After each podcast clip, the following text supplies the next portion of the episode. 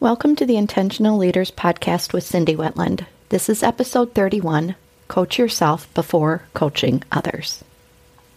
Hi, I'm Cindy, an educator, certified coach, and passionate learner on all things leadership related.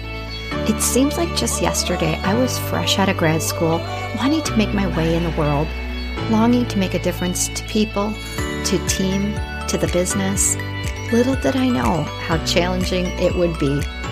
Fast forward several decades later, I've made a career of leading while teaching and coaching thousands of leaders to be at their best, most effective selves.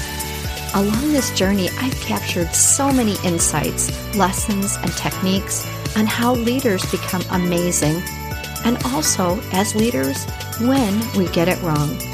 I'll share them all right here because I founded Intentional Leaders to provide easy access to these kinds of lessons and equally important to help you build the presence, confidence, and credibility you need to be the leader that everybody wants to work for. Because I know leadership has its challenges, but learning to lead shouldn't be one of them.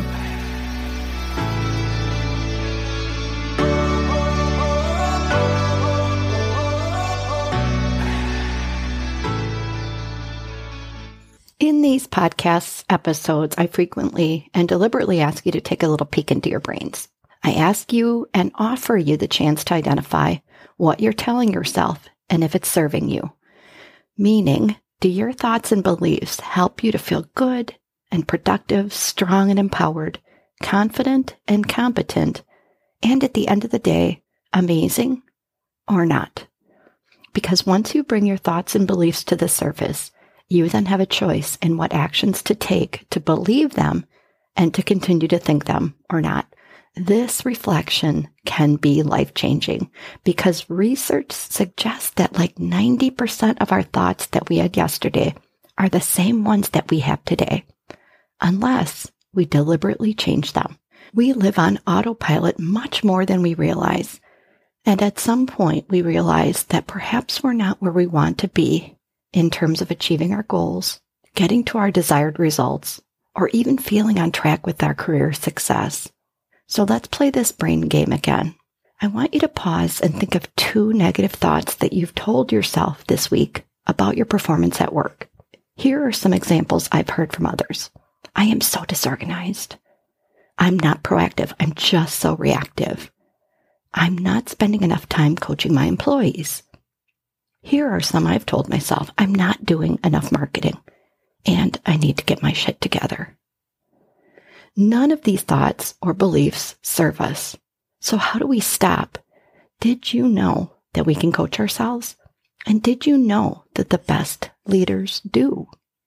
One quick tip for coaching yourself is to ask yourself questions because your brain loves a challenge. And if we give it a problem to solve, it's going to start seeking solutions. Did you know that? Especially when we tell it to. What an amazing machine. So, you know, as we coach others, we're taught to ask questions. And this is a great place to start for ourselves too. Just one quick technique to coach ourselves. We also know that open ended questions are valuable in coaching because they engage those we are coaching. They require more thought and reflection and what's awesome about them is they can create self awareness and self examination. So let's do that for ourselves because asking ourselves questions can move us from self flagellation to action. If we consider the examples above, here are some questions we could ask. Why am I so disorganized? Why am I always in reactive mode? Why can't I find the time to coach? Why am I not spending time marketing?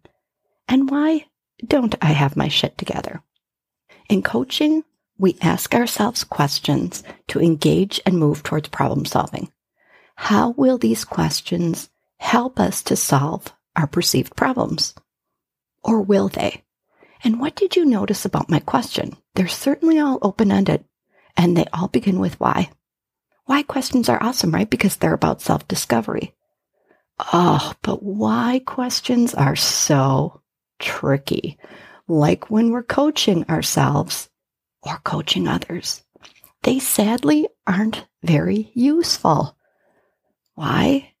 Because why questions immediately trigger our defense mechanisms. They have implications like, why didn't you? Why haven't you? Why aren't you? Don't you think you should have or could have? Ack. So, for example, when I ask myself the question, why am I so disorganized?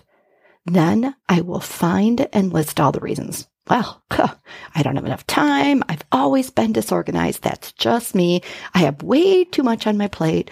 My work life balance is out of whack. Blah, blah, blah.